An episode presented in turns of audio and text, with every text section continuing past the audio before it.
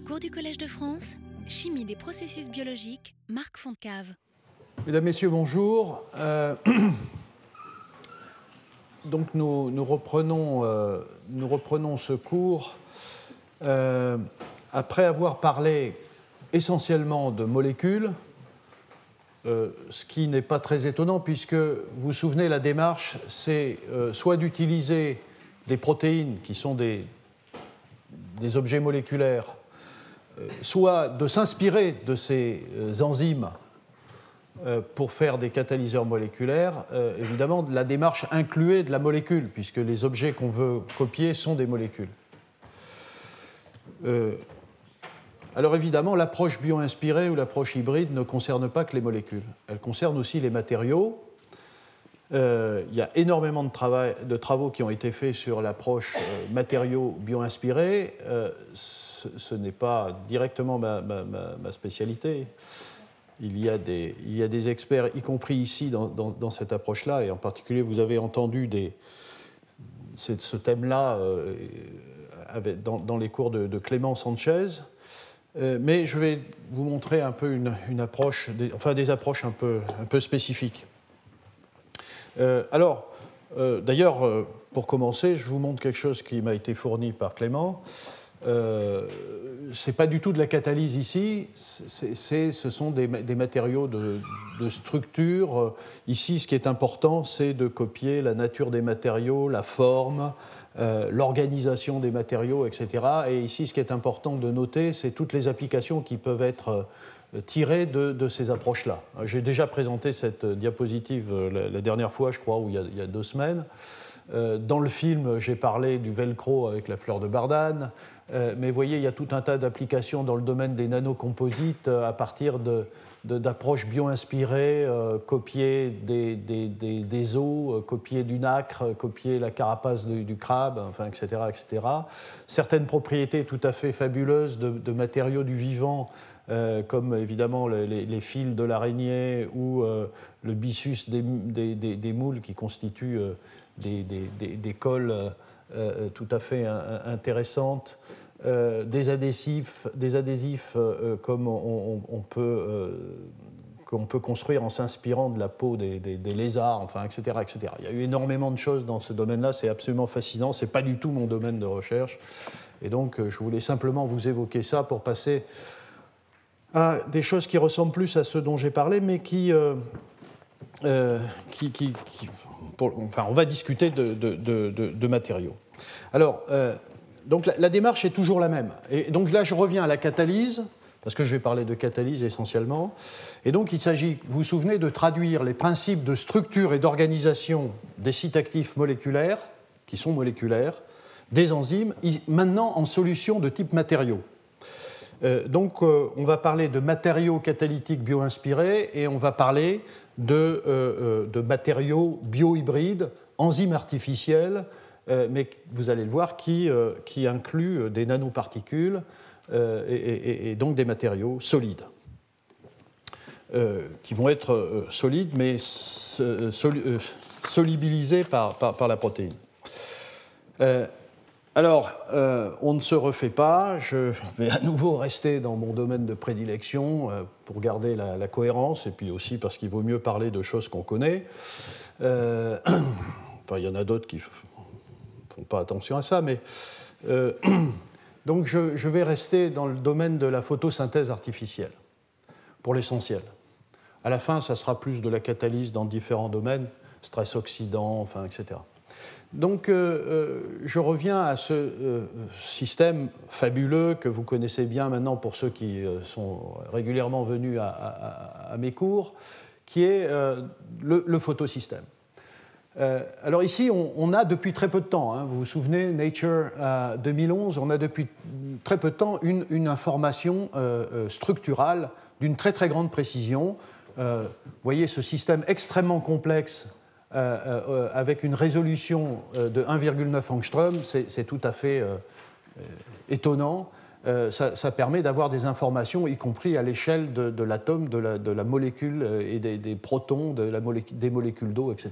Et alors, vous vous souvenez que c'est le système donc, qui, euh, qui permet dans les micro-organismes photosynthétiques de collecter les photons de la lumière solaire et, de convertir cette énergie en énergie électrique par la capacité de tirer les électrons de l'eau et cette extraction des électrons de l'eau qui euh, euh, euh, parallèlement conduit à de la production d'oxygène moléculaire, celui qu'on respire, se fait au niveau d'un système d'une très très grande complexité, qui est ce photosystème, vous voyez, 19 protéines, 35 chlorophylles, 2 phéophytines, 11 carotènes, etc., des lipides, des quinones, et puis tout un tas d'ions métalliques. Et, et c'est effectivement quelque part ici euh, que se situe un, complexe. Et là, et là, déjà, vous voyez qu'on commence, ce n'est pas, pas, du matériau, mais ce n'est pas non plus un ion métallique comme on en a vu souvent, c'est plusieurs ions métalliques. Euh, euh, vous voyez, en violet, vous avez les atomes de manganèse. Ici, c'est un zoom hein, sur cette, partie-là. Ici, vous voyez le, cluster métallique. Donc, vous avez des, ions manganèse en violet, vous avez un, ion calcium, et puis euh, ces ions sont euh, liés les uns aux autres à travers des ponts oxo, ce sont des molécules d'eau, des protonés, et puis vous avez des, molécules d'eau additionnelles. Voilà, donc on, a un, système qui est euh, inorganique, hein, par définition, et, donc là, eh bien, on est déjà dans le domaine des oxydes métalliques, calcium, manganèse, mixte. Alors, en, en 2010, euh, il y a eu un certain nombre de travaux euh, qui, euh, parce qu'on on savait qu'on avait des, choses de type oxo, manganèse, calcium, qui ont commencé à regarder les propriétés catalytiques des oxydes de manganèse et puis des oxydes mixtes de calcium. Donc vous voyez, ce sont des travaux extrêmement récents. donc vous pouvez en effet produire par ces, ces voies de synthèse des, oxydes de manganèse, Mn2O3, avec des, surfaces spécifiques qui ne sont pas extraordinaires ici, mais on commence à, si on regarde la structure ici, on voit des atomes de manganèse dans des environnements oxo, ça, ressemble un petit peu à ce qu'il y a dans le, dans le site actif de, l'enzyme. Et puis on peut aussi, et donc ça c'est, vous voyez, c'est des résultats très récents, euh, euh, synthétiser des matériaux jusqu'à la, maroquite, qui est un oxyde mixte de manganèse et de calcium, mais on peut s'arrêter avant euh, en laissant quelques molécules d'eau dans la structure. Ça, c'est très très important parce qu'on verra que ces molécules d'eau ont, une importance en, catalyse. Et là, on, verra un peu plus en détail, mais on voit, vous voyez, un, atome de calcium en violet des atomes de. de on peut peut-être baisser un petit peu. Euh, des atomes de. Euh, de manganèse en violet, des, des oxos, c'est des choses quand même assez proches du système enzymatique. Voilà, alors à partir de là, on a ces matériaux, et bien on fait de, la catalyse d'oxydation. Alors euh, ce sont des systèmes simples, hein, vous avez déjà vu ces choses-là. On peut oxyder de l'eau avec, avec, du cérium 4, le potentiel est suffisant pour oxyder de l'eau. Et comme vous pouvez le voir ici, en comparant différents types de matériaux, il est très clair que les mixtes manganèse-calcium sont très supérieurs aux, oxydes de manganèse, euh, commerciaux ou synthétisés. Euh, qui se situe par là. Euh, on, peut avoir en effet des, surfaces spécifiques plus importantes, hein, j'ai oublié de le mentionner tout à l'heure. Et aussi, ce qui est tout à fait intéressant, c'est que vous voyez que la maroquite qui est ici là, est beaucoup moins active que cet oxyde avec des, molécules d'eau. Donc les molécules d'eau sont très importantes.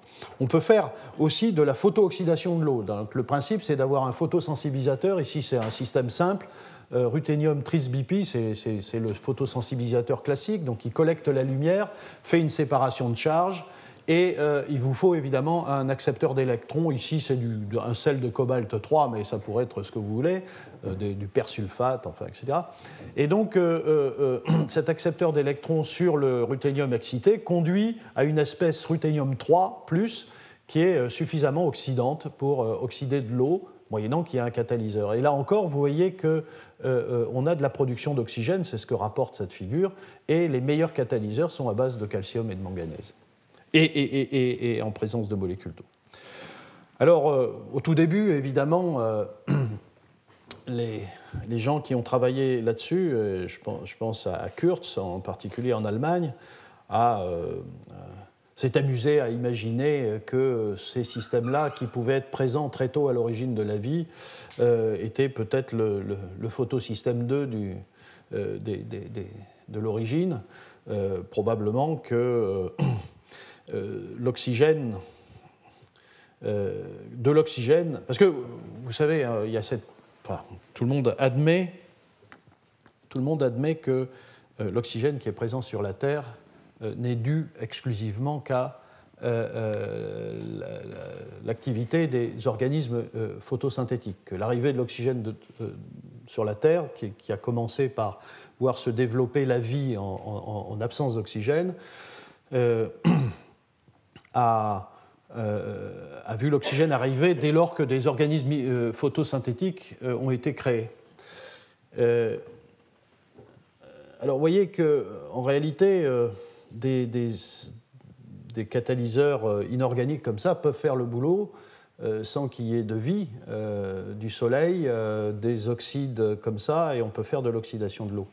Alors, il faut des oxydants, il faut des photosensibilisateurs. Euh, il s'avère qu'il y a quelques, il y a pas, très longtemps, euh, des astrophysiciens m'avaient posé la question euh, est-ce que la détection de l'oxygène sur une planète est une preuve de la vie? Et ça, c'est pour les, astrophysiciens, c'est un critère admis à peu près par tout le monde. Et il n'y a pas si longtemps, j'étais aussi dans cette, idée-là. Bon, il s'avère qu'ils étaient en train de monter une manip pour aller mesurer de l'oxygène, je ne sais plus sur quoi. Et, donc, euh, j'ai été obligé de leur dire que, euh, bon, euh, il fallait quand même faire attention avant d'engager des millions, pour pas dire des milliards d'euros dans la manip, parce que moi-même, j'étais plus trop convaincu que la présence d'oxygène était la sonde euh, pour, euh, pour la présence de vie et qu'il pouvait y avoir des processus qui décomposaient l'eau de façon, voilà, avec, avec ce type de matériaux. Ça les a un peu perturbés, mais voilà, je crois qu'il faut faire attention à cette théorie. Euh, il y a des, systèmes naturels euh, non vivants qui sont capables de faire des réactions qui nous paraissent aussi fabuleuses que l'oxydation de l'eau en oxygène, mais avec une certaine efficacité. Ça, en est un, exemple. Bon, là encore, ce sont des datas, je, pense qu'il n'y a pas besoin de commenter, mais je, je, conclurai de ce tableau que vous n'avez pas besoin de regarder en détail qu'en effet, on va retrouver les meilleures activités exprimé en TOF, hein, ça veut dire turnover frequency, c'est fréquence de turnover, c'est un nombre de cycles catalytiques par unité de temps, euh, plus important, vous voyez, euh, dans des systèmes qui sont de type calcium-manganèse par rapport en bas aux oxydes de manganèse. Voilà. Bon, il y, a des travaux sur les, mécanismes. Euh, certainement, l'association de plusieurs atomes de manganèse et l'association de, manganèse et de calcium facilite la réaction. De toute façon, s'il y avait pas s'il y a de l'activité catalytique, s'il y a un plus apporté par cette association, c'est bien qu'il y a une synergie entre les systèmes. Alors ici, il y a tout un tas d'hypothèses sur la façon dont deux molécules d'eau interagissent pour donner une liaison oxygène-oxygène et de l'oxygène moléculaire. Ça peut être, vous voyez, euh, entre deux, molécules d'eau déprotonées euh, euh, sur deux atomes adjacents de manganèse oxydé. ça peut être une molécule d'eau nucléophile qui attaque un oxygène électrophile sur un, manganèse très oxydé. Ça peut être des réactions entre les deux ponts oxo ou un pont oxo et une molécule d'eau. Euh, ça peut être aussi, euh, parce qu'il faut peut-être faire intervenir le calcium aussi, le calcium est un assez bon acide de Lewis, donc des, euh, polarisations et la molécule dose des protones devient plus nucléophile.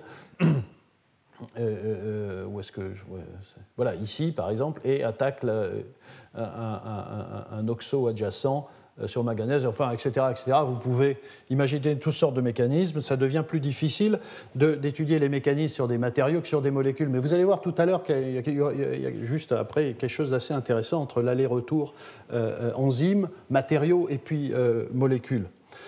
Voilà, pour terminer, ceci est un assez bel exemple, je, je pense, d'une approche bio-inspirée qui conduit à un catalyseur qui, y compris sur le plan structural, a beaucoup de, ressemblances avec le, site catalytique ici, vous voyez, du, photosystème 2, à nouveau le calcium, les atomes de manganèse, des oxos euh, qui pontent, et euh, la structure de, de cette maroquite euh, a tout un tas de similitudes. Donc voilà, on a, comme dans le système des mélanges de manganèse 3, manganèse 4, on a un mélange de manganèse et de calcium, on a des sites de coordination vacants, donc on a toutes les propriétés qu'on retrouve dans le système photosynthétique. Deuxième exemple qui, m'intéresse parce que c'est de la réduction de protons pour donner de l'hydrogène. Il y a un grand engouement aujourd'hui sur les sulfures de molybdène. Pour tout un tas de raisons, mais y compris parce que on a on commence à comprendre que euh, le molybdène est, dans un environnement soufré euh, a été un choix naturel, a été un choix du vivant pour faire un certain nombre de réactions. Euh, et y, compris des choses compliquées comme la réduction de l'azote ou la réduction des protons, parce qu'il s'avère que cette nitrogénase dont j'ai parlé la dernière, je ne sais plus quand, il y, a, deux ou trois cours, dont, vous retrouvez ici le, site actif. Euh, vous, voyez, c'est un, là aussi, on est dans le monde inorganique avec euh, ce, cluster assez complexe, avec des atomes de fer en marron et un atome de molybdène. C'est lui qui va nous intéresser. Dans un environnement soufré, euh, en jaune, vous avez des atomes de soufre. Ce qui est remarquable avec ce système, c'est le RERB qui ne marchait pas très bien, je crois. je crois que tu n'es pas le seul. Le, ce qui est remarquable avec ce système, vous voyez, c'est que ce, gros ensemble euh, avec plein d'atomes métalliques est accroché par deux endroits, une cystéine sur un fer et cette histidine euh, sur un molybdène. Et vous vous souvenez que, enfin pour ceux qui étaient là, qu'on pouvait retirer de façon, euh, en, maintenant l'intégrité de cet ensemble, le, cluster de la, de la, de la protéine. Bon, voilà, à partir de là, c'est là que se passe la réduction des protons et, de l'azote. Donc tout un tas de gens se sont intéressés à des sulfures de molybdène et également à des matériaux de type MOS2 et MOS3 pour faire de la catalyse. Alors, en fait, l'histoire a démarré au milieu des années 2000 et notamment par une approche théorique euh, je ne suis pas théoricien, mais je pense que la puissance de la chimie théorique aujourd'hui est, devenue incontournable euh, pour euh, comprendre tout un tas de choses. Et voilà une réaction que, que je vais. Enfin, quelques résultats de chimie théorique que j'ai présentés il y a quelques années, mais qui, qui en fait, facile à comprendre. La réaction qu'on étudie, c'est celle-là 2H plus 2 électrons donne H2. Euh, l'état initial, c'est H et des électrons, l'état final, c'est H2, et euh, ce sont l'état final et l'état euh, initial sont au même niveau d'énergie, potentiel 0 volt. on peut écrire un mécanisme où la première étape est la réduction d'un proton par un premier électron pour donner une entité de type atome d'hydrogène, donc qui est dans un état très activé, et ensuite la deuxième étape étant la réduction euh, euh, la réaction d'un proton, d'un électron avec cet atome d'hydrogène pour donner H2. De sorte qu'un diagramme énergétique très simple de cette réaction, c'est l'état initial ici, un état euh, excité, qui est cet atome d'hydrogène, et le produit final. Alors vous comprenez très bien que plus ce delta G est positif ou plus il est négatif, et moins ça marche.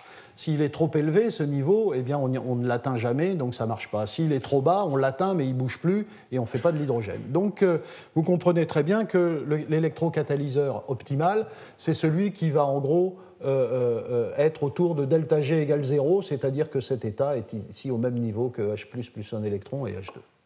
Et les calculs théoriques ont montré que, en effet, le, platine, la nitrogénase et l'hydrogénase étaient pas loin de ce niveau 0, euh, ce qui explique parfaitement bien les résultats expérimentaux qui sont sur la droite. Là, il n'y a pas l'hydrogénase qui se situerait par là, mais où on voit le platine tout en haut euh, dans, euh, voilà, dans cette relation densité de courant sur delta G. Et ce qui est tout à fait intéressant, c'est que ces calculs collent très très bien avec l'expérience, puisque le molybdène lui-même est très mauvais parce que le delta G est trop négatif, l'or est très mauvais parce qu'il est trop positif, c'est ce qu'on voit ici, vous voyez, le molybdène de l'or. Ça, c'est des données expérimentales. Et le MOS2, il se place relativement bien. Euh, ce qui colle ici, vous voyez, il n'est pas aussi bon que les, métaux nobles, mais il est quand même assez efficace. À partir de là, Euh, tout un tas de travaux ont été menés, euh, des études électrocatalytiques sur le MOS2. Euh, et ici, donc, vous voyez que sur une électrode de carbone, donc il y a des très très fortes surtensions pour la réduction des protons. Le platine, évidemment, c'est nettement mieux. Et quand vous regardez MOS2, eh bien, c'est assez intéressant parce qu'on a des surtensions qui sont relativement faibles, autour de 100-200 millivolts. Hein, surtension ici qu'on peut définir dans ce cadre-là comme le, niveau de, surtension nécessaire pour avoir un peu de courant, indiquant donc une réduction des protons en, hydrogène. alors là, il y, a eu des choses intéressantes récemment qui euh, qui ont essayé de comprendre un petit peu les mécanismes de réaction. Et ce n'est pas si facile que ça dans, le domaine des, matériaux, si, je, comprends les choses. Euh, et, là, il y a eu des, résultats tout à fait intéressants. Euh, là aussi, les calculs, l'expérience combinée donnent des informations tout à fait utiles. Dans le cas de, la nitrogénase, donc vous voyez, on retrouve ce, ce, système, à nouveau le molybdène ici, euh, il a été euh, démontré que les protons qui allaient être réduits se fixent sur des atomes de soufre qui, sont en, surface. Vous voyez, ce sont les atomes, euh, ce sont les boules noires ici, qui sont les atomes d'hydrogène qui, sont, enfin, qui sont accrochés sur les soufres et qui, de cette façon, sont activés et ensuite récupèrent des électrons qui sont sur ce cluster. Dans le cas de l'hydrogénase, c'est-à-dire l'enzyme qui est vraiment faite pour réduire des protons, parce que la nitrogénase, je dis qu'elle réduit des protons, elle le fait en effet, mais sa fonction, c'est de réduire de l'azote. Ça, aussi, c'est une réaction qui est tout à fait euh, fascinante et peut-être que dans d'autres cours euh, des années suivantes, on parlera de cette nitrogénase. La question de la réduction de l'azote est pour un chimiste évidemment quelque chose de, très, très, très, très intéressant. Euh, oui, alors. Maintenant, qu'en est-il de ces sulfures de, molybdène? Eh bien, euh, notamment des, Alors, quand vous déposez euh, des, sulfures de molybdène sur des surfaces d'or, euh, ce que vous voyez, c'est des sortes de nanoplaquettes organisées comme ça en, en triangles tronqués. donc vous voyez, c'est de plus en plus zoomé sur ces fameux triangles. Et puis, c'est lorsque et, et, voyez que euh, euh, là où vous, avez plus de conductivité électrique, c'est ce qui est montré par cet éclairement jaune ici, euh, ça, indique que c'est là qu'on a les, plus grandes activités électroniques. Et donc, ce qui a été assez bien montré, c'est que l'activité catalytique se passer sur des, euh, des, des, soufres en, surface, en bordure pardon, et pas du tout dans le, dans le cœur de, de, de ces plaquettes. Euh, et là, par exemple, c'était tout à fait, euh, tout à fait. Donc, vous voyez, c'est un papier de Science 2007. Les gens ont trouvé une meilleure corrélation entre l'activité, donc exprimée ici en densité de courant, et la longueur des bordures il y a une très très bonne euh, corrélation, alors qu'il y a beaucoup moins de corrélation lorsqu'on rapporte ça euh, en, surface, en, recouvrement de particules de, MOS2. Donc il y, a, il, y a, une réactivité sur, sur, la surface. Et dans Science 2012, euh, vous voyez, c'est assez amusant cette, affaire, c'est qu'on part de l'enzyme, on arrive sur du matériau, et peut-être que même le moléculaire, ici dans ce cas, peut être utile. Et là, euh, ces, chimistes euh, se sont intéressés à, euh, d'une certaine façon, des modèles de modèles, hein, puisque si on prend ce MOS2, qui est un modèle de, site actif de, de nitrogénase, on peut peut-être, par des petites molécules, modéliser des morceaux, des tout petits morceaux d'un matériau ici euh, euh, le groupement MOS2, vous voyez, euh, en bordure, et donc moyennant que l'atome métallique, ici le molybdène, soit maintenu par un, ligand, ici c'est un ligand polydentate azoté organique, il est possible de créer la, même entité MOS2 et d'en étudier la réactivité. Et évidemment, c'est plus facile euh, d'étudier des mécanismes lorsqu'on a un objet comme ça, moyennant qu'il soit relativement stable et manipulable, que euh, un, matériau. En tout cas, ce que je dis, c'est de la bouche d'un moléculariste. Peut-être que spécialiste de matériaux me dirait le contraire et que c'est plus facile sans matériaux. Mais mon point de vue, je trouvais ça assez intéressant, je voulais vous en faire part. Et, ce qu'on observe, c'est que, euh, en effet, cette petite molécule a des activités électrocatalytiques. Alors, bon, pour le moment, c'est des surtensions qui sont encore trop élevées, mais comme vous voyez ici, en présence de, protons, vous avez une vague électrocatalytique qui montre qu'au-delà de moins 700 millivolts par rapport à l'électrode à hydrogène, vous avez une activité électrocatalytique de réduction des protons en hydrogène, donc c'est un catalyseur. C'est bien mieux que euh, que, le même complexe avec un oxo, donc des, des, des, plutôt que des, MOS2. Et voilà, et donc quand vous faites de l'électrolyse en vous mettant un potentiel de, moins 780 millivolts, vous avez des très très bons rendements de production d'hydrogène, vous avez de relativement bonnes vitesses, vous voyez 480 turnover par seconde, euh, ce qui est très très bien. C'est relativement stable puisque vous pouvez pendant plusieurs dizaines d'heures faire tourner le système et faire plusieurs milliers de turnover.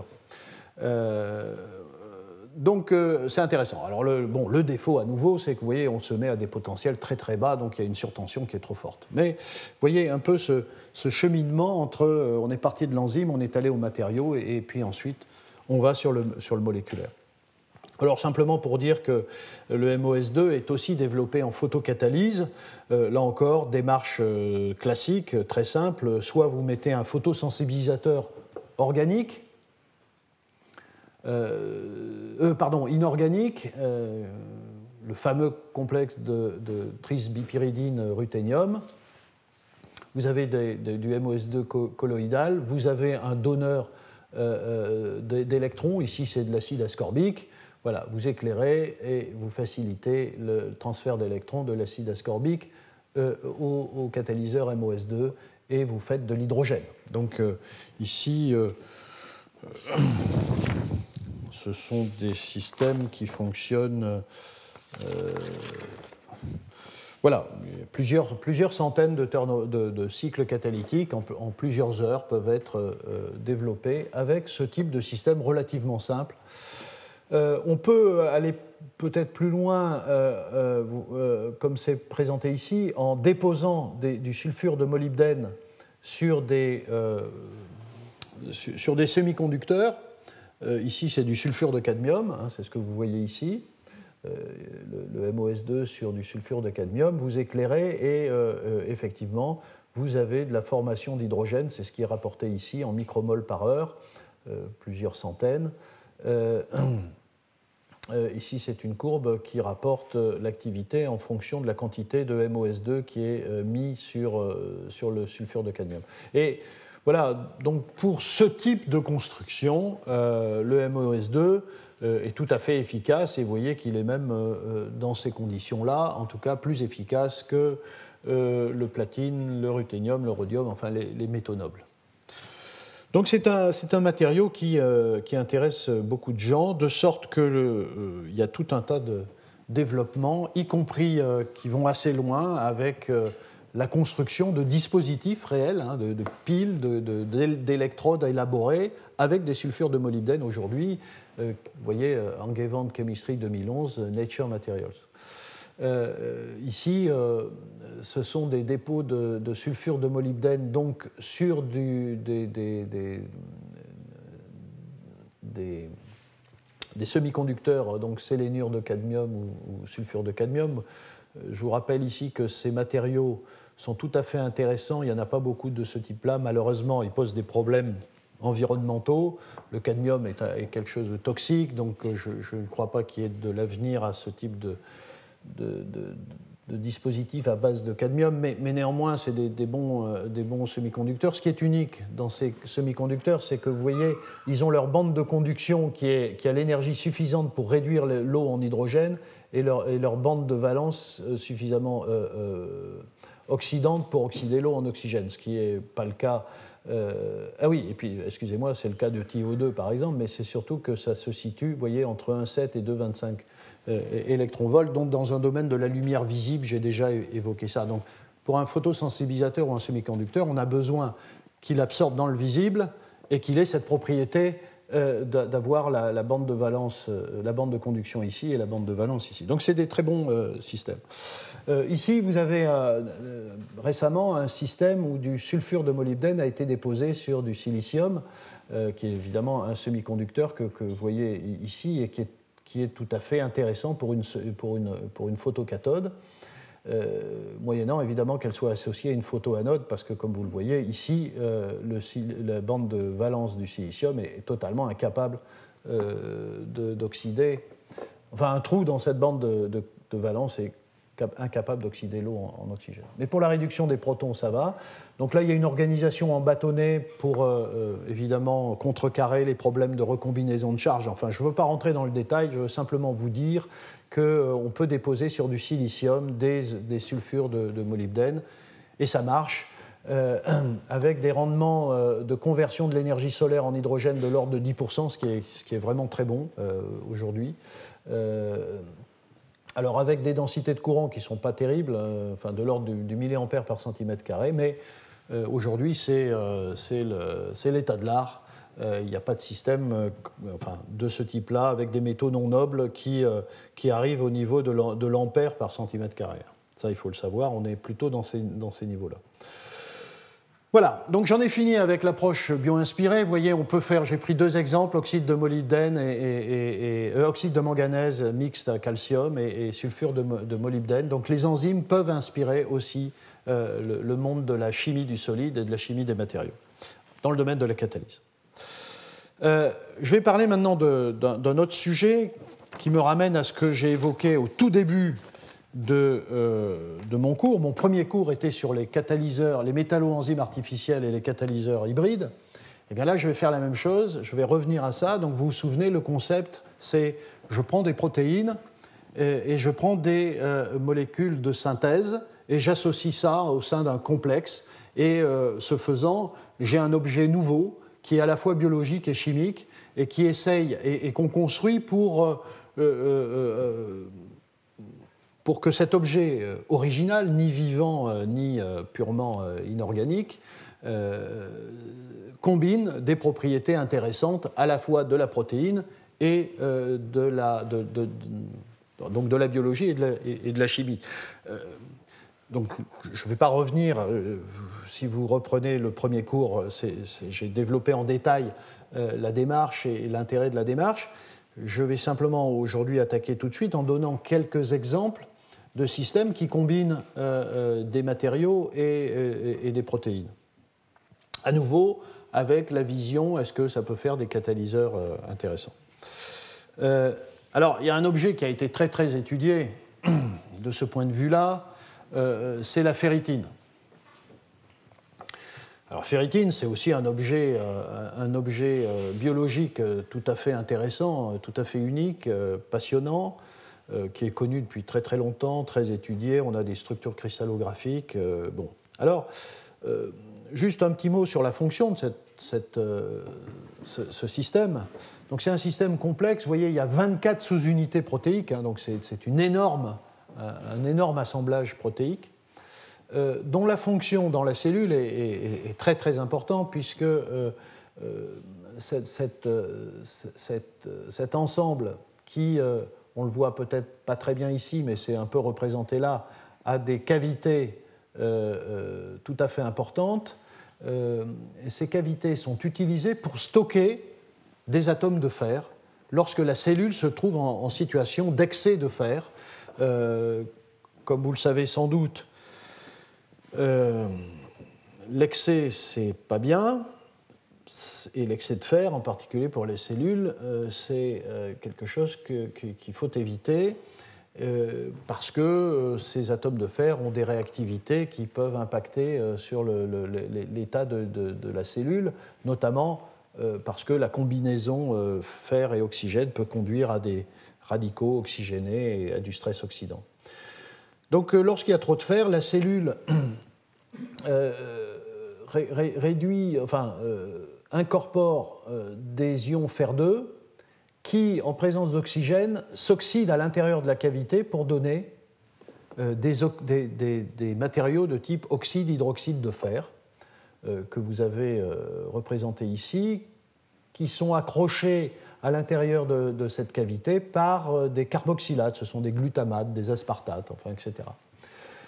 Euh, en même temps, c'est aussi une ressource de fer, c'est-à-dire quand vient à manquer, le, enfin, quand le fer vient à manquer, ce qui peut se produire aussi, ce stock de fer peut être redonné à la cellule par des mécanismes relativement simples de transfert d'électrons. Il faut un réducteur. Si vous réduisez ces oxydes de fer avec certains réducteurs, en particulier les flavines réduites, vous avez relargage du fer et à ce moment-là, la cellule récupère du fer qui était stocké à l'intérieur de la ferritine. Bon, c'est un mécanisme assez intéressant. alors, on, a beaucoup d'informations structurales. Euh, notamment donc ces 24 sous-unités, le fait qu'on a ces cavités de, 8 nanomètres de, diamètre, donc c'est vraiment des choses tout à fait importantes, que euh, entre, euh, dans, l'interface entre plusieurs sous-unités, vous avez des canaux, vous avez soit des canaux très chargés de type négatif, glutamate, aspartate, qui permet le transport des ions, qui sont positifs, transport des ions à l'intérieur de la cavité, et puis vous avez même des canaux euh, hydrophobe euh, qui permet de rentrer des petites molécules. Donc vous voyez, c'est un système très très complexe. Et comme ça euh, accumule des, oxydes de fer, un certain nombre de laboratoires se sont intéressés à la synthèse de nanoparticules métalliques à l'intérieur de la ferritine. Et c'est ce qui a été fait dès le milieu des années 2000 avec du palladium, par exemple. Je vais vous parler de palladium et, de, platine et de, et. Euh, ici, vous voyez, euh, si vous traitez. Euh, donc, vous pouvez obtenir de la ferritine vide, hein, sans atome de fer, ce qu'on appelle l'apoferritine. Et donc, si vous traitez par des sels de palladium, vous accumulez des ions palladium de plus à l'intérieur de la cavité, vous réduisez en palladium zéro et vous créez des nanoparticules à l'intérieur de la, de la protéine. ici, ça, simplement, ça montre qu'on peut purifier cet objet. Vous avez euh, la, coélution de l'absorption du, palladium et de la protéine. Euh, vous voyez, cette, cette, bande d'absorption très large et l'indication que vous avez rajouté du palladium dans la peau ferritine qui n'a qu'un pic à 280 nanomètres, puisque la peau ferritine, ce n'est que de la protéine. Voilà. Et. Euh, euh, donc, par des études de microscopie électronique, euh, on peut en effet voir que euh, vous avez ici des. donc, vous voyez, c'est une ferritine isolée ici. Donc, vous avez de la protéine en blanc et, au cœur, ici, de cet objet, vous avez de la.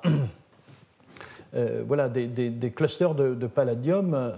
et ce qui est intéressant, c'est que vous pouvez en accumuler 460 euh, ici, dans ce cas-là, enfin plusieurs centaines. J'ai oublié de dire en effet que cet oxyde de fer que la ferritine euh, euh, peut incorporer, c'est un oxyde de fer fait de, multiples atomes de fer. Il y a plusieurs milliers d'atomes de fer qui peuvent être incorporés naturellement au sein de la, ferritine. Et ici, c'est aussi plusieurs centaines d'atomes de, palladium.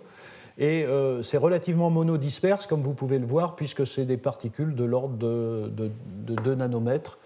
Euh, euh, donc voilà, on a des, nouveaux objets qui sont, euh, dont la synthèse est induite par la présence de cette, de ferritine. Alors, vous pouvez aussi exploiter ces nanoparticules pour faire de la catalyse. Ici, c'est un exemple d'hydrogénation catalytique. donc, vous voyez, avec des efficacités tout à fait intéressantes, hein, plusieurs dizaines de milliers de, cycles catalytiques par, euh, par, unité ferritine, euh, avec des sélectivités en, termes de, de, substrats. Hein, vous voyez que vous n'avez pas les mêmes activités pour tous ces substrats-là. Je ne rentre pas dans les détails, mais ça veut dire que, en effet, il faut que les molécules puissent plus ou moins pénétrer à l'intérieur de la cavité. Donc on a un contrôle Hein, on peut contrôler la sélectivité des réactions parce qu'il y a probablement un effet en particulier stérique mais aussi électronique sur lequel on peut jouer pour que euh, euh, les molécules accèdent ou non euh, au palladium qui est à l'intérieur de, la ferritine. Donc on peut jouer avec ça. Il y a eu peu d'exploitation après, après ça de ce type d'objet. Même chose avec la ferritine. Euh, avec le platine, euh, donc euh, même principe, hein, vous partez d'une apoferritine, vous traitez avec un, sel, un chlorure de platine, vous réduisez et vous avez la formation de particules de platine, là aussi relativement monodisperses, autour de 2 nanomètres. Ici, vous voyez toutes ces, tous ces ronds blancs, ce sont des, des, des ferritines isolées avec en noir à l'intérieur le cluster de platine. Donc il y, a vraiment incorporation du platine à l'intérieur de la protéine. Donc c'est vraiment ce que j'ai depuis le début appelé comme un, matériau biohybride. Et puis ça, c'est ce qui se passe quand vous n'avez pas de ferritine. Vous voyez, vous avez de la poudre noire qui se forme, mais pas du tout l'organisation que vous voyez ici. Hein. Ça, c'est en absence de, de, ferritine. Là, il y a un peu moins de platine qui s'accumule à l'intérieur de la ferritine, mais vous avez des clusters de platine qui sont à l'intérieur de la protéine.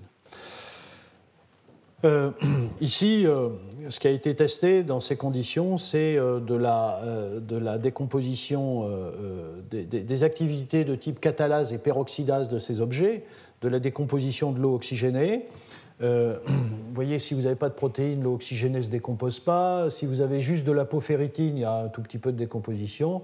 Et si vous avez le système euh, vous avez une très très bonne décomposition de l'eau oxygénée. C'est stable, puisque deux, semaines après, vous revenez avec le même échantillon et ça marche. Voilà, donc il y a des propriétés catalytiques de ces objets euh, voilà, ça c'est juste pour montrer que euh, si on compare euh, à des catalases, qui sont des enzymes qui, dans nos cellules, catalysent la décomposition de l'eau, ou des, peroxydases qui catalysent la réduction de l'eau oxygénée, eh bien, on a des, propriétés qui, qui, sont assez comparables en termes d'activité, vous voyez, parfois même euh, c'est plus important dans le cadre de l'activité, euh, enfin du système platine-ferritine. Et puis, euh, ce qui est assez intéressant, c'est que vous pouvez y compris avoir des affinités, alors ce n'est pas tout à fait des affinités les KM, mais enfin des affinités plus importantes pour les substrats dans le cas du système platine-ferritine que dans le cas des enzymes. Bon, pas la peine de rentrer dans, le détail, mais vous voyez, c'est des résultats relativement récents qui essayent d'exploiter ces objets euh, pour, euh, pour faire des, des, des, systèmes de type enzymatique. D'une certaine façon, c'est devenu une enzyme. Cette ferritine ayant incorporé du palladium et du platine est devenue une enzyme, ce qu'elle n'est pas euh, dans le système naturel. Donc on a, en hybridant avec de la chimie, on a, on a créé un nouveau système enzymatique. voilà, et il y a des études cellulaires qui sont, qui sont menées sur de, sur de tels systèmes. Euh, euh, voilà, ce sont des cellules euh, humaines qui sont soumises à un stress eau oxygéné. Et, comme vous le voyez, en effet, il y a plus de protection lorsque ces cellules sont traitées par le système platine-ferritine que lorsqu'il n'y a rien. Voilà. il, y a, un effet de dose, mais enfin là aussi, ce n'est pas la peine de rentrer dans le détail. Euh, un système très très intéressant, euh, alors tout récent, qui a été développé euh, et qui a conduit à ce qui est sans doute un des systèmes de type superoxyde dismutase les plus efficaces qui existent aujourd'hui. vous voyez donc publié dans JAX et Chemcom récemment. c'est la formation de particules, enfin l'incorporation de particules d'oxyde de cérium dans la ferritine. les oxydes de cérium sont connus depuis un certain temps comme étant d'assez bons catalyseurs de dismutation du superoxyde. Euh, bon, peut-être un jour je parlerai de stress oxydant et, ça peut être un sujet qui, peut intéresser et, qui est évidemment un sujet majeur. Euh, donc simplement, je vais parler de superoxyde. Qu'est-ce que j'entends par là? Euh, Donc nous vivons dans un monde rempli d'oxygène. cet oxygène comme vous le savez, parce que j'en ai parlé, euh, il est surtout réduit à 4 électrons au niveau d'une enzyme qui est la cytochrome oxydase pour faire de l'eau euh, dans la chaîne, respiratoire euh, au cours du processus de la respiration. mais dans tout un tas de processus, y compris celui-là, cet oxygène est réduit incomplètement et produit des espèces qui sont réactives et dont il faut se protéger. Une de ces espèces, c'est l'anion superoxyde, qui est le produit de réduction à un électron de l'oxygène. Euh, il faut s'en débarrasser, et une façon de s'en débarrasser, c'est de catalyser euh, la réduction de dismutation qui convertit ce superoxyde en oxygène et en eau oxygénée. Alors là, ce qu'ont fait les gens, c'est d'essayer de regarder si l'incorporation de cet oxyde de cérium dans la ferritine pouvait non seulement améliorer les capacités catalytiques de type dismutation du superoxyde, mais également euh, être utilisé dans des systèmes cellulaires efficacement. Donc là, la, stratégie qui a été choisie dans ce travail, c'est de partiellement dissocier les sous-unités de l'apoféritine, ce qui peut se faire à pH acide, et, de revenir à pH plus basique, enfin neutre en l'occurrence, où les sous-unités se referment autour des nanoparticules d'oxyde de, cérium. Et c'est comme ça qu'on a un objet dans lequel, donc ici appelé AFT-SCO2, donc avec de l'oxyde de cérium euh, euh, contenu à l'intérieur de, ces fameuses cavités de ferritine dont j'ai parlé. Là aussi, vous retrouvez ces fameuses images euh, où vous avez cette couronne protéique qui entoure les nanoparticules. Ah, vous voyez ici encore les nanoparticules d'oxyde de cérium. Alors, dans des systèmes, euh, euh, dans des systèmes euh, solubles in vitro de, de tests d'activité superoxyde dismutase, comme vous le voyez, vous avez des capacités de, piégeage de l'anion superoxyde très puissantes avec l'ensemble AFT-SCO2, donc cet objet hybride, donc beaucoup plus efficace que si vous mélangez de l'oxyde de cérium avec de la ferritine, ou si vous prenez de l'oxyde de cérium et si vous prenez les contrôles euh, euh, euh, sans ferritine ou avec que de la ferritine, etc. Et ici, bon, c'est une présentation d'une activité superoxyde dismutase. Évidemment, la comparaison dépend des quantités relatives que vous mettez. Mais enfin, bon, ça c'est pour la publicité, pour vendre son produit, mais c'est un système qui est relativement efficace. ensuite, il y a eu des études cellulaires tout à fait poussées sur ce type d'objet. Euh, et, ça, c'est assez intéressant parce que d'une part, on constate que euh, cette, cette, ferritine pénètre nettement mieux à l'intérieur de la cellule. Euh, ici, vous avez simplement un colorant qui est révélateur du stress oxydant. Donc, vous prenez des cellules, vous les traitez avec un colorant, et, et, ensuite, vous, vous, vous, traitez les cellules avec un stress de type eau oxygénée. Donc euh, vous constatez que si vous avez juste de l'oxyde de cérium, vous diminuez l'intensité de la coloration, ce qui est une preuve que vous diminuez le stress oxydant. C'est ce qui s'observe également ici, puisque euh, ici c'est l'intensité de fluorescence euh, relative. Et ce que vous observez aussi, c'est lorsque maintenant vous avez l'objet hybride, en effet, vous avez pratiquement détruit tout le stress, et il n'y a plus de stress oxydant dans ces cellules. Et c'est ce qui s'observe aussi également ici. Mais euh, ce qui est aussi intéressant, c'est que la mesure de quantité de cérium, euh, d'atomes de cérium à l'intérieur de la cellule montre une très très grande différence dans la pénétration de ces nanoparticules de cérium. C'est beaucoup mieux avec l'objet hybride, euh, il y, a plus de pénétration. Et il y a eu un, je ne rentre pas là aussi dans le détail, une, étude des mécanismes d'incorporation de ces objets. Et euh, c'est des mécanismes très très différents, mais ce qui est surtout intéressant, c'est que dans le cas de, l'objet hybride, euh, on profite, euh, en tout cas dans ce type de cellules, de la présence de récepteurs spécifiques de la ferritine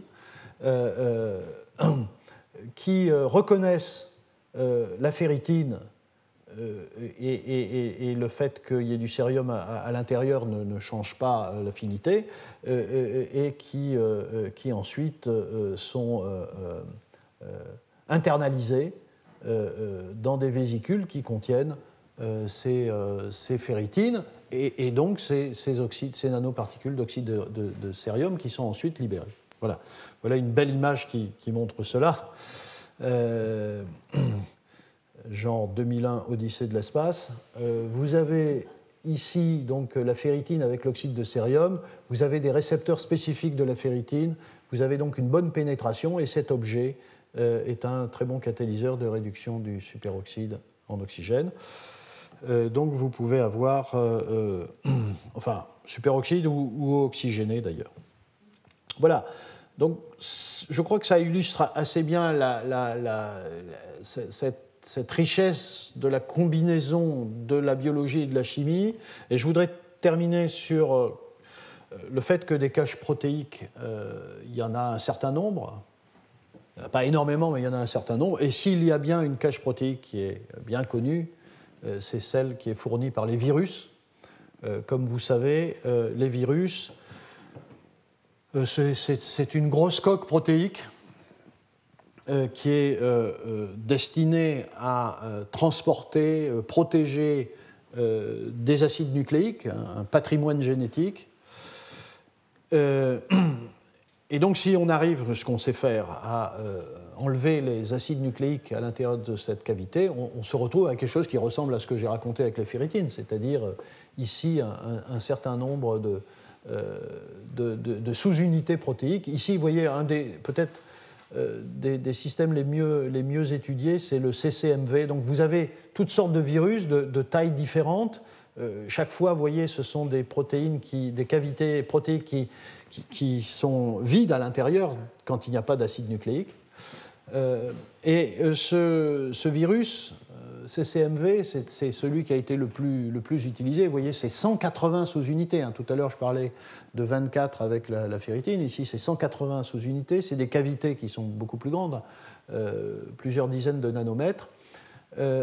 alors, on peut jouer avec toutes ces protéines, c'est-à-dire qu'on peut incorporer des choses à l'intérieur, on peut euh, greffer des choses aux interfaces ou euh, à la surface. Enfin, donc voilà, on a des informations structurales. Euh, voilà à nouveau les différentes protéines de différentes couleurs, ce sont les protéines et les cavités. Alors, voilà, donc là aussi, l'idée, il y a eu relativement peu de travaux, l'idée c'est d'utiliser ces virus pour synthétiser des nanoparticules euh, métalliques euh, spécifiquement et d'en étudier éventuellement et d'en faire des objets, euh, alors là, qui sont devenus très complexes, très gros, mais des objets donc hybrides qui ont des propriétés, par exemple catalytiques, mais autre chose. Ici, c'est peut-être un des tout premiers travaux qui ont été faits dans ce domaine. Vous voyez, ça date de, la fin des années 90, presque 2000. Euh, donc l'idée, c'est évidemment de sortir les acides nucléiques euh, de l'intérieur des, cavités et ensuite d'incorporer euh, des choses à l'intérieur. Donc ça, ce, travail, ce premier travail a été fait avec des polyoxométallates. Alors les polyoxométallates, ce sont des composés inorganiques, mais qui ont la propriété d'être chargés négativement. Alors ça, c'est très très important parce que si vous ne touchez pas au virus, je veux dire, en modifiant ces propriétés de charge, euh, vous comprenez très bien que ce qui est à l'intérieur, qui sont les acides, naturellement, ce sont les acides nucléiques, donc très chargés négativement, euh, ça indique que probablement ces cavités sont douées pour euh, attraper des choses chargées négativement. Et en effet, les polyoxométallates sont chargés négativement, et c'est assez naturel que les gens aient essayé de commencer par des entités comme ça. alors, on peut faire rentrer donc ces objets. Là, à nouveau, vous, reconnaissez euh, ce, type de structure vue par microscopie électronique avec euh, euh, l'image de la protéine en blanc et, à l'intérieur le, matériau inorganique.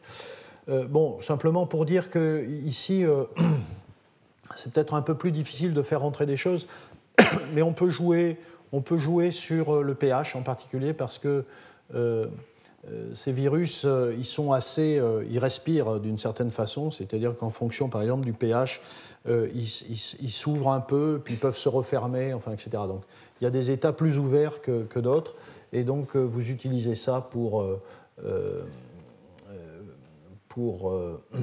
pour, pour, pour, faciliter l'incorporation de, de, matériaux. plus récemment, il y, a, eu un travail absolument considérable où euh, on a voulu incorporer des, des, ions euh, qui s'oxyderaient à l'intérieur, mais euh, donc on, a voulu faire rentrer des choses chargées positivement. Alors une façon de faire, c'est de faire de la mutagénèse dirigée, de modifier des acides aminés, je crois que c'était des histidines en glutamate ou en aspartate, dans ce travail-là, il y a eu 9 mutations. Donc si vous faites 180 sous-unités, parce que c'est 180 sous-unités identiques, hein. donc vous faites 9 fois 180, donc vous changez 1620 charges euh, positives en 1620 charges négatives. Donc ça fait un, changement considérable. Ce qui est intéressant, c'est que malgré cette grosse modification de charge, le virus s'assemble tout à fait correctement. C'est-à-dire vous avez la même structure du virus. Et à ce moment-là, vous pouvez maintenant considérer de, rentrer des, ions positifs. Et c'est ce qui a été fait ici, où donc il y a eu, il y a eu de l'entrée de, d'ions fer de plus et en présence d'oxygène, cristallisation d'oxyde de fer à l'intérieur de, ces, euh, euh, cavités. Euh, donc vous formez des nanoparticules d'oxyde de fer qui ont des propriétés tout à fait intéressantes, monodisperses. Vous voyez, il y a des, il y a des classes de nanoparticules. Donc là, on a de l'ordre de, 8 nanomètres, des nanoparticules de taille de, 8 nanomètres. Euh, qui sont stables, qui sont cristallines, euh, qui ressemblent à la lépidocrocyte euh, de type FeOH. voilà, donc il y a, des, possibilités comme ça d'utiliser ces cages protéiques pour créer des nouveaux matériaux. Et ces matériaux peuvent ensuite être récupérés pour les étudier indépendamment de la protéine. Voilà, euh, je vais, euh, m'arrêter là. Euh, ça, c'est juste pour dire qu'on peut aussi débobiner complètement la, protéine du virus, les protéines du virus, et puis les reconstruire autour de nanoparticules. C'est un petit peu la même stratégie que ce que j'avais évoqué avec les oxydes de cérium. voilà, et vous retrouvez ce type d'image. voilà. Bon, j'ai donc terminé euh, avec cet aspect euh, matériaux bio-inspirés, matériaux hybrides. Euh, là encore, j'espère que vous aurez vu la, richesse de cette approche. on crée, vous voyez, si je reprends l'exemple de, de la ferritine, oxyde de cérium, on peut faire des matériaux hybrides totalement nouveaux mais qui, d'une certaine façon, euh, euh, restent des objets biologiques, donc peuvent être euh, utilisés, y compris dans des contextes cellulaires. Et à l'inverse, ces objets, si je prends le cas de ferritine platine ou bien les oxydes de manganèse, enfin non, restons avec les hybrides, on a des objets qui, restent aussi des objets chimiques, euh, et qu'on peut utiliser hors du contexte cellulaire comme catalyseur pour tout un tas de réactions, donc euh, avec de nouvelles, euh, de nouvelles propriétés. Donc ce qu'on fait naître en, associant les deux mondes, c'est des objets nouveaux, de, nouvelles chimies, de, nouvelles propriétés. Voilà. Il y, a un engouement pour ce type d'approche. On est, je dirais, encore au début mais je pense que ça sera amené à, se développer. Voilà, et je, vous remercie pour votre attention. Euh, je, donc, on, va installer, euh, on va installer la présentation suivante, mais euh, évidemment, si vous avez des questions pendant ces quelques minutes, je suis prêt à y répondre. Merci.